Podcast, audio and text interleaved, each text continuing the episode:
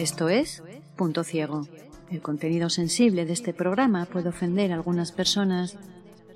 Este podcast no está recomendado para menores de 14 años. Por respeto a la dignidad de las víctimas, no entraremos en detalles morbosos sobre la forma en la que fueron asesinadas.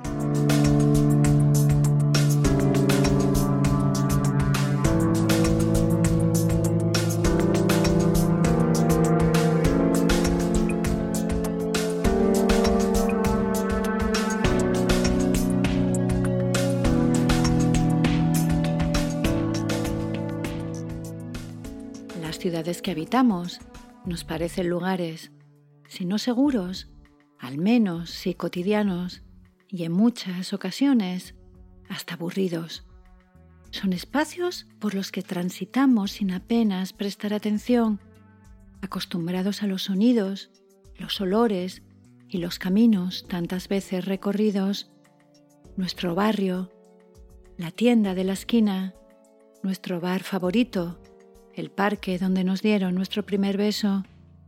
Construimos nuestra biografía alrededor de estos espacios físicos sin pensar que conocieron otras vidas, otras historias. Nuestra ciudad, decimos, como si nos perteneciera, como si en nuestra ausencia dejara de ser. Pero nuestra ciudad alberga millones de historias, millones de experiencias. Ha sido, es y será la ciudad de otros, la ciudad de muchos, lugar inhóspito, triste, peligroso, lugar de pobreza y hambre, lugar de injusticias, ciudad de crimen y ciudad de muerte, el mejor de los lugares posibles, el peor de los lugares posibles, lugar de sabiduría y también de la locura, de creencias e incredulidad, de luz y de tinieblas, la primavera de la esperanza y el invierno de la desesperación. Todo eso es cada una de nuestras ciudades, también mi ciudad, Sisión. Sisión es una y es muchas, es lucha obrera y villa marinera, es destino turístico y especulación, mar y carbón, acero y monte, alegría y crimen, comunidad y soledad, vergüenza y mentiras, como las que rodearon la vida y sobre todo el asesinato de Rambal. El crimen de Rambal, como todo asesinato sin resolver, es una herida que nunca acaba de cicatrizar, un atentado contra el sentido común que nos dice que todo delito ha de tener su castigo es una puerta abierta a la especulación y a la sospecha, a la rabia y a la indignación. Y por eso, el 19 de abril de 1976, un incendio en el número 4 del Campus Les Monsies, en el barrio Sisionés de Cimavilla, sirvió de detonante para la rabia de toda una comunidad que al grito de justicia salió a la calle a dar la cara por uno de los suyos. Esta es la historia de Alberto Alonso Blanco, Rambal.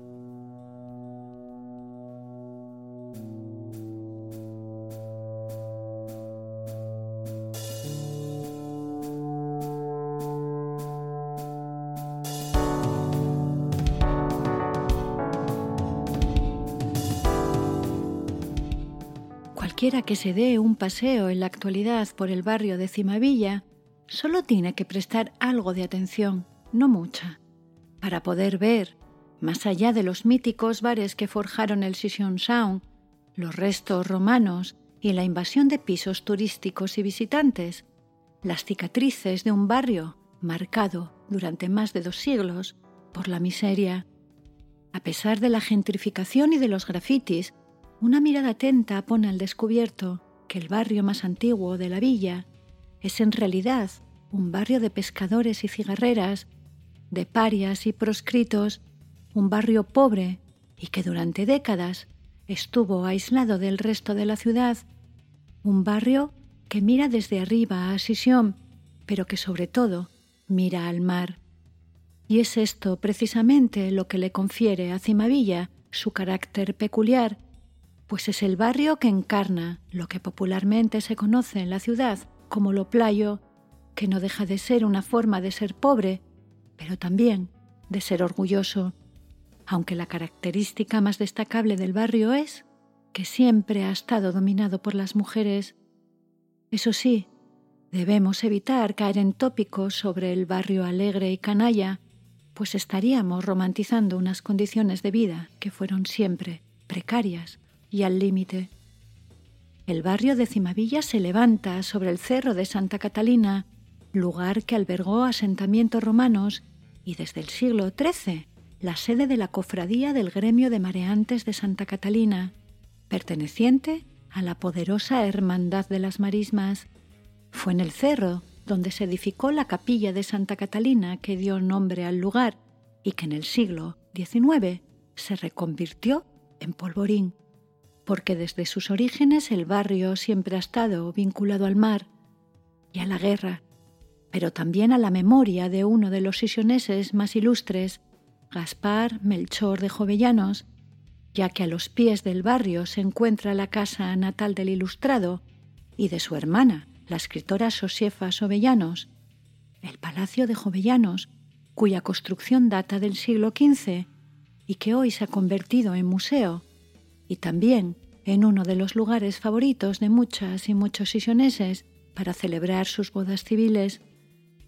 Con la llegada de la revolución industrial, los palacios y los conventos del barrio dieron paso a la fábrica de tabacos, inaugurada en 1843 y construida sobre el convento de las Agustinas Recoletas, que se convertirá en uno de los núcleos sobre los que pivotará durante más de un siglo la vida del barrio, marcando además de forma permanente su carácter. La fábrica dio trabajo mayoritariamente a mujeres que, pese a las terribles condiciones de vida y trabajo y a los salarios de miseria, lograron alcanzar un grado de autonomía inusual para las mujeres del siglo XIX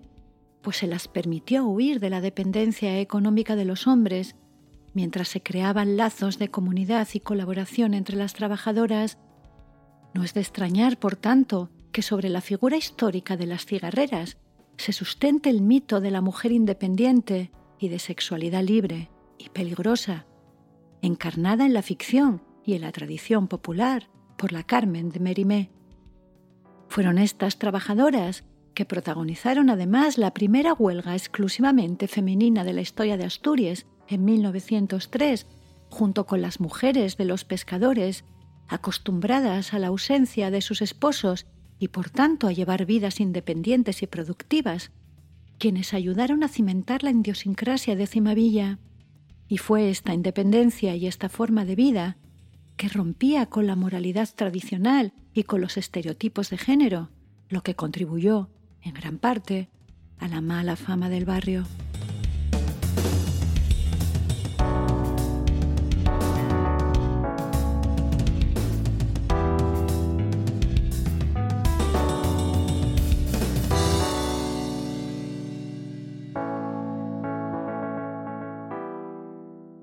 Con la revolución industrial llega también la burguesía a la villa de Sisión y con ella la revolución estética con ensanches, avenidas y jardines de la mano del desarrollo urbanístico y del modernismo, con la burguesía y su canon estético, llegan también los Borbones, que se alojan en el Palacio de Revillagigedo, a los pies de Cimavilla, cuando vienen a Sisión a tomar baños de mar en San Lorenzo. Inspirados por el ejemplo de la realeza, las clases acomodadas se relajan en alguno de los cuatro balnearios de una ciudad que se adapta a sus gustos estéticos con avenidas y plazas, mientras la masa de obreros sobre cuyos hombros se sustenta la riqueza de esta nueva burguesía, subsiste y malvive en barrios obreros y ciudadelas que comienzan a brotar de forma indiscriminada para dar cobijo a los migrantes que huyen del hambre y del campo y que se levantan sin planificación y donde las personas se apiñan en hogares diminutos lúgubres e insalubres. Mientras las dos almas que acabarán dando forma y pugnarán por la identidad de Sisión se van desarrollando de forma paralela. Cimavilla se esfuerza por mantener su esencia. Es el barrio alegre y canalla cuyos vecinos, los playos y playas, encaran la vida y su destino con el descaro y el desparpajo propios de quienes saben que no se cuenta con ellos. En esta narrativa, como en todos los mitos, hay una parte de verdad, pero nunca debemos ni podemos olvidar que sus vidas son vidas marcadas por la pobreza, la enfermedad y la precariedad. Sus habitantes son mano de obra barata y prescindible. Además, Cimavilla es el barrio donde la burguesía acude a divertirse, lejos de las miradas curiosas, donde pueden dejar a un lado la moralidad que imponen al resto es el barrio cuyas mujeres acaban siendo muchas veces víctimas del trabajo sexual, convirtiéndose en meros objetos con quienes divertirse. Cimavilla se convierte en el barrio de los burdeles, de las cigarreras descaradas, los pescadores que se juegan la vida en el mar mientras sus mujeres batallan solas para levantar sus casas y sus familias en tierra. Es el barrio de la diversión, la miseria, el hambre y el barrio donde la tuberculosis se cobra un insoportable tributo, pues las muertes infantiles llegan a niveles insoportables hasta el punto de que con las aportaciones vecinales se logra levantar un monumento en homenaje a Fleming, descubridor de la penicilina, en 1928 y por tanto responsable de haber salvado la vida de miles de niños del barrio de Cimavilla. Pero no podemos olvidar que Cimavilla es también una comunidad de solidaridad vecinal, de resistencia a la miseria y de disidencia vital a la normatividad uniforme y castradora del franquismo. Cimavilla siempre se situó en el límite geográfico, mental, moral, decisión. Es el barrio en el que se extienden como hongos los clubs de alterne para que los señores de la zona baja de la ciudad puedan sentirse a salvo de miradas indiscretas. Es el barrio que enseñó pronto a sus habitantes que ellos también podían vivir cobijados, alzados sobre Sisión y fuera del alcance de la vista de la mayoría de la villa, una vida a espaldas del resto de la ciudad, una vida, en muchas ocasiones, más libre y por la que muchos y muchas acabarán pagando un precio muy alto.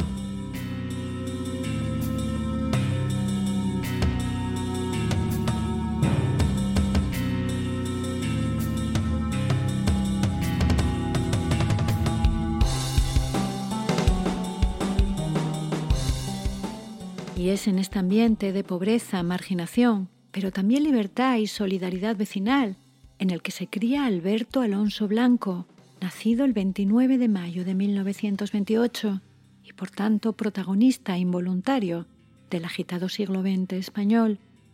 En sus 47 años de vida fue testigo de la dictadura de Primo de Rivera, de la Segunda República, del golpe de Estado fascista, de la Guerra Civil, de la derrota republicana, de la durísima represión franquista, del hambre de posguerra, del desarrollismo, del aperturismo y también de la muerte del dictador Franco. Alberto es el hijo de Concha, la guapa, y solo de ella, lo que nos habla de unas vidas que desde el principio desafían, no siempre de forma voluntaria, la normatividad y la moralidad de la época unas vidas situadas a los márgenes y por las que se paga un alto precio.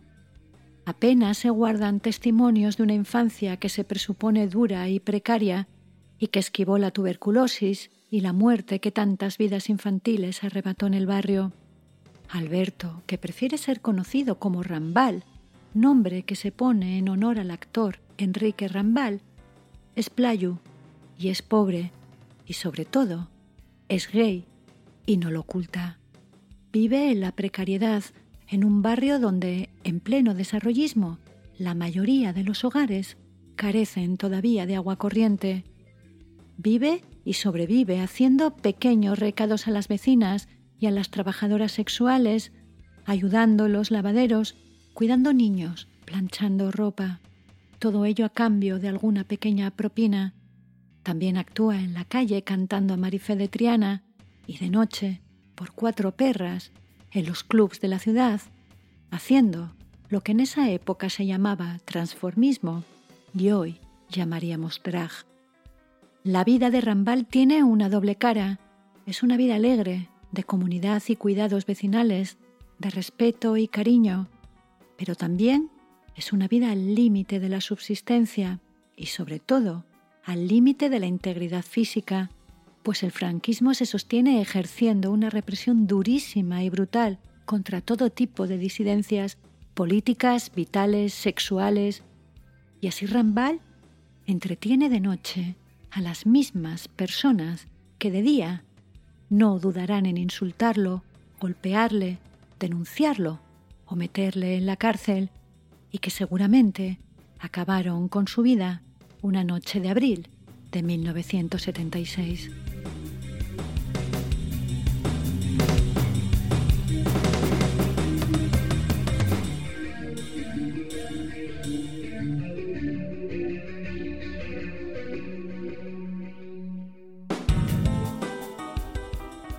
Vive con libertad su sexualidad en un ambiente relativamente protegido, el del barrio de Cimavilla, que es un gueto de pobreza, pero también un refugio de apoyo solidario vecinal,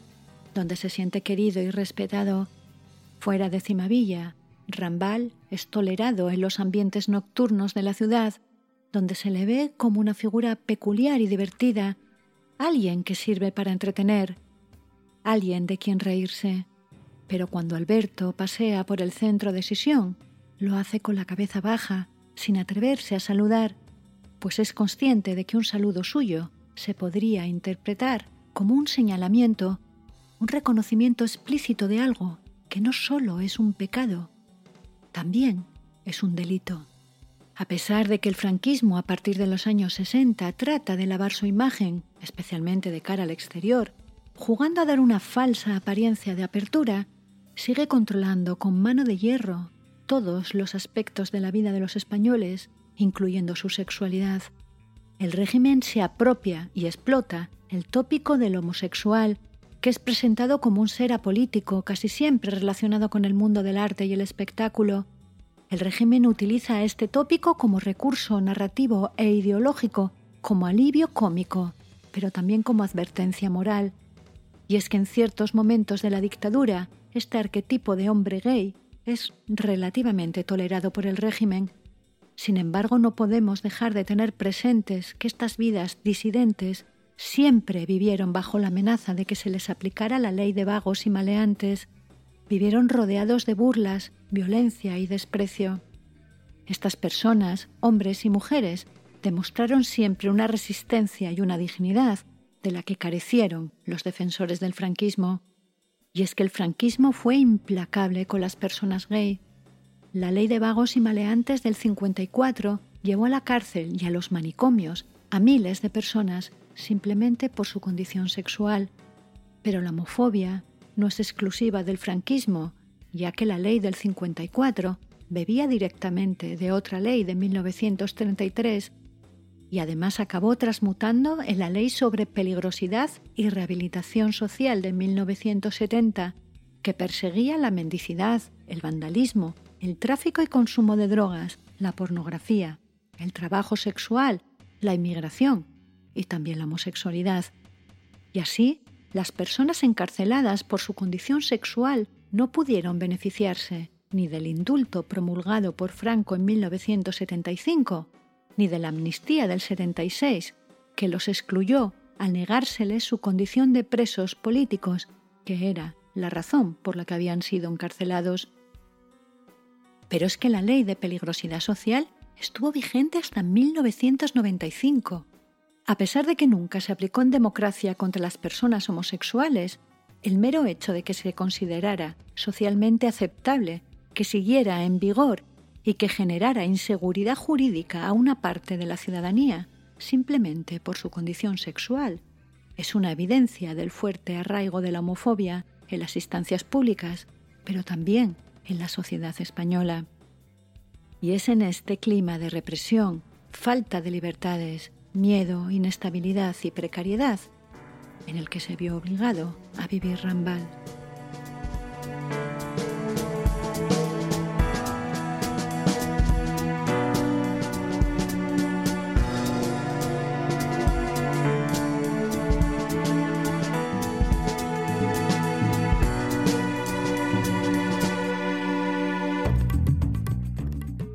Alberto Alonso Blanco vive abandonado por las instituciones, sobreviviendo, al igual que el resto de la clase obrera durante la dictadura, sostenido por las redes de solidaridad y amistad vecinal.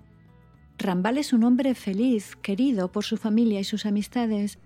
Las fotos que guardan su memoria congelada en el tiempo le retratan sonriente, casi nunca solo. Y así vivió su vida, entre el cobijo de su barrio y el miedo a todo lo que estaba fuera de Cimavilla, lugar en el que vivió seguro y protegido hasta la madrugada del lunes 19 de abril de 1976. La última noche de Rambal está bien documentada. Se sabe que pasa la tarde del domingo acompañado de una pareja y sus dos hijos, primero en el Ronchel, el bar del que es habitual, y después en La Habana. Es en torno a la medianoche cuando el grupo decide dar la velada por acabada, pero Rambal se da cuenta de que se ha olvidado la chaqueta dentro de La Habana y decide ir a buscarla mientras sus acompañantes le esperan fuera.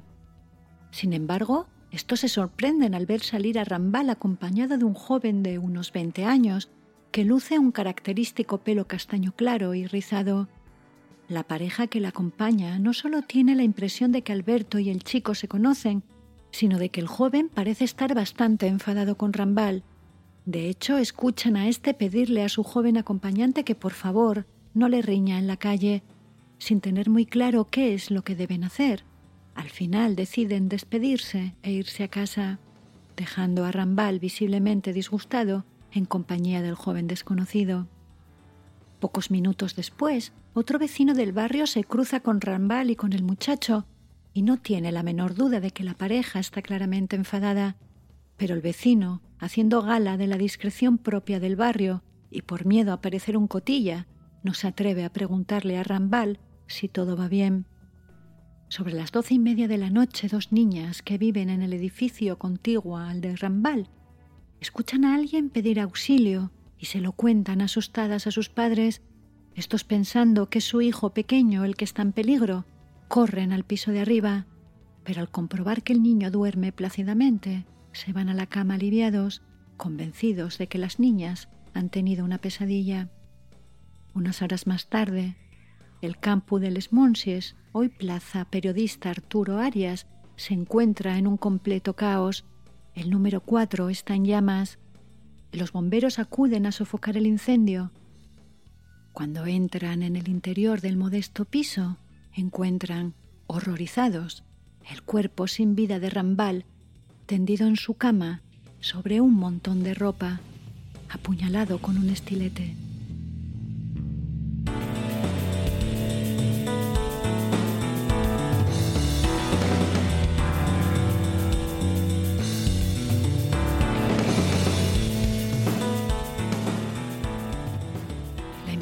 comienza desde el principio con mal pie.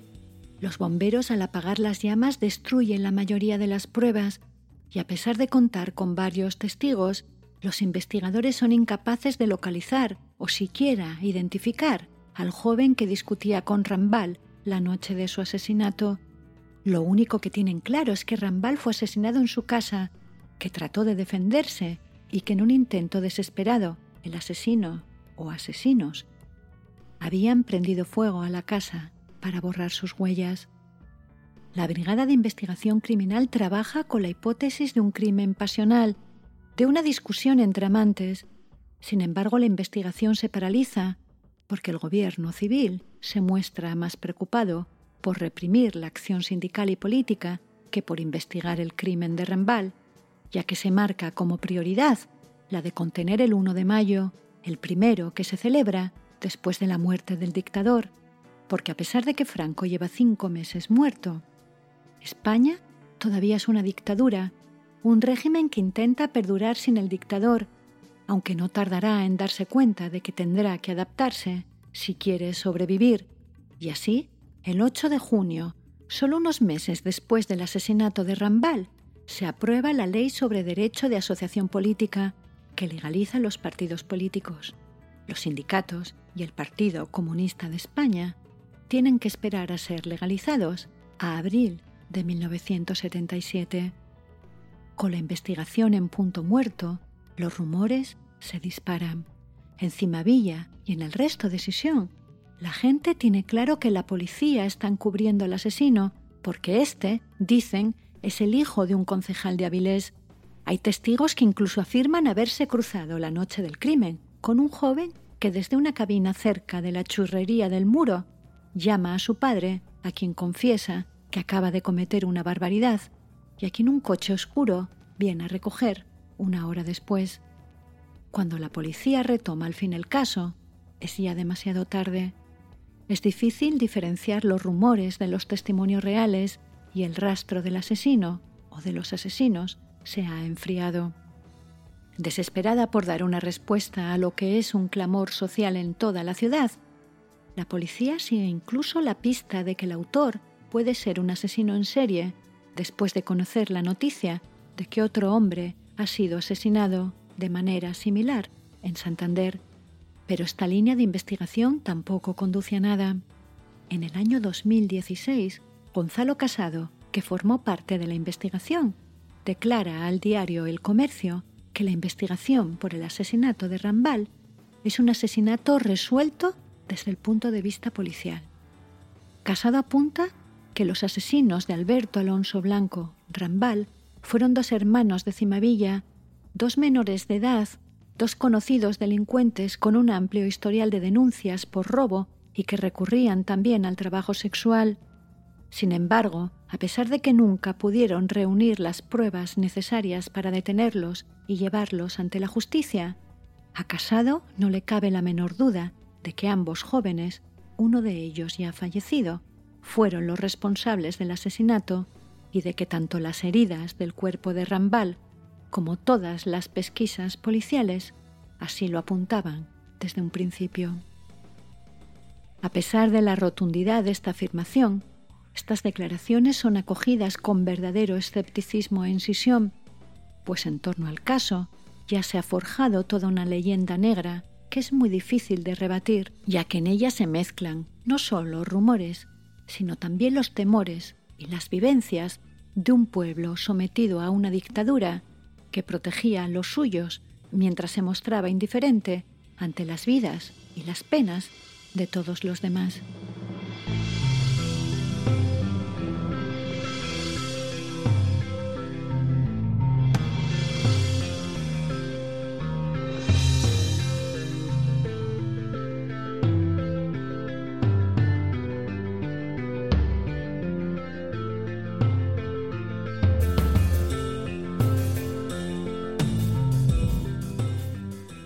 Quizás conscientes desde el principio de que la muerte de Rambal nunca va a tener respuesta,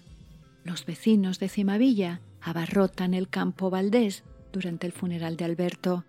Una de las coronas exige justicia para Cima de Villa. El funeral se convierte en un homenaje público y orgulloso en memoria de un hombre querido y respetado, pero también hay rabia contenida y la conciencia de que no hay interés por parte de las instituciones en hacerle justicia a Rambal. El asesinato sin resolver de Rambal fue, durante décadas, una herida abierta en el alma de Sisión, una ciudad obrera que entendió que las vidas de los suyos tenían menos valor que la reputación y la seguridad de las élites. Sin embargo, el recuerdo de Rambal, de su vida resistente y disidente, se ha ido diluyendo según la ciudad se ha ido transformando en el Sisión que aspira a convertirse en referente turístico, las vidas orgullosas como las de Rambal y los vecinos y vecinas de Cimavilla se venden como un reclamo turístico, como una forma de vida excéntrica sobre la que construir un relato de ciudades canallas, de ciudades atractivas para los turistas. Estos relatos olvidan las condiciones de vida de explotación, miseria, miedo y represión en las que se vio obligado a vivir Rambal por su clase social y sobre todo por su condición sexual. Afortunadamente, los esfuerzos del colectivo LGTBI y en particular de Rodrigo Cuevas por reivindicar la figura de Rambal en toda su complejidad han conseguido devolver la dignidad a Alberto Alonso Blanco,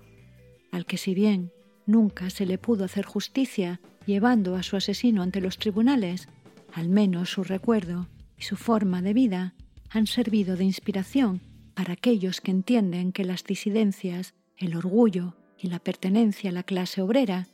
no solo nos hacen más fuertes,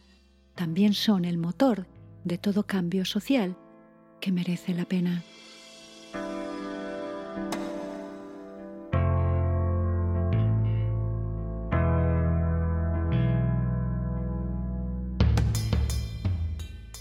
Este podcast está dedicado a la memoria de Alberto Alonso Blanco, Rambal.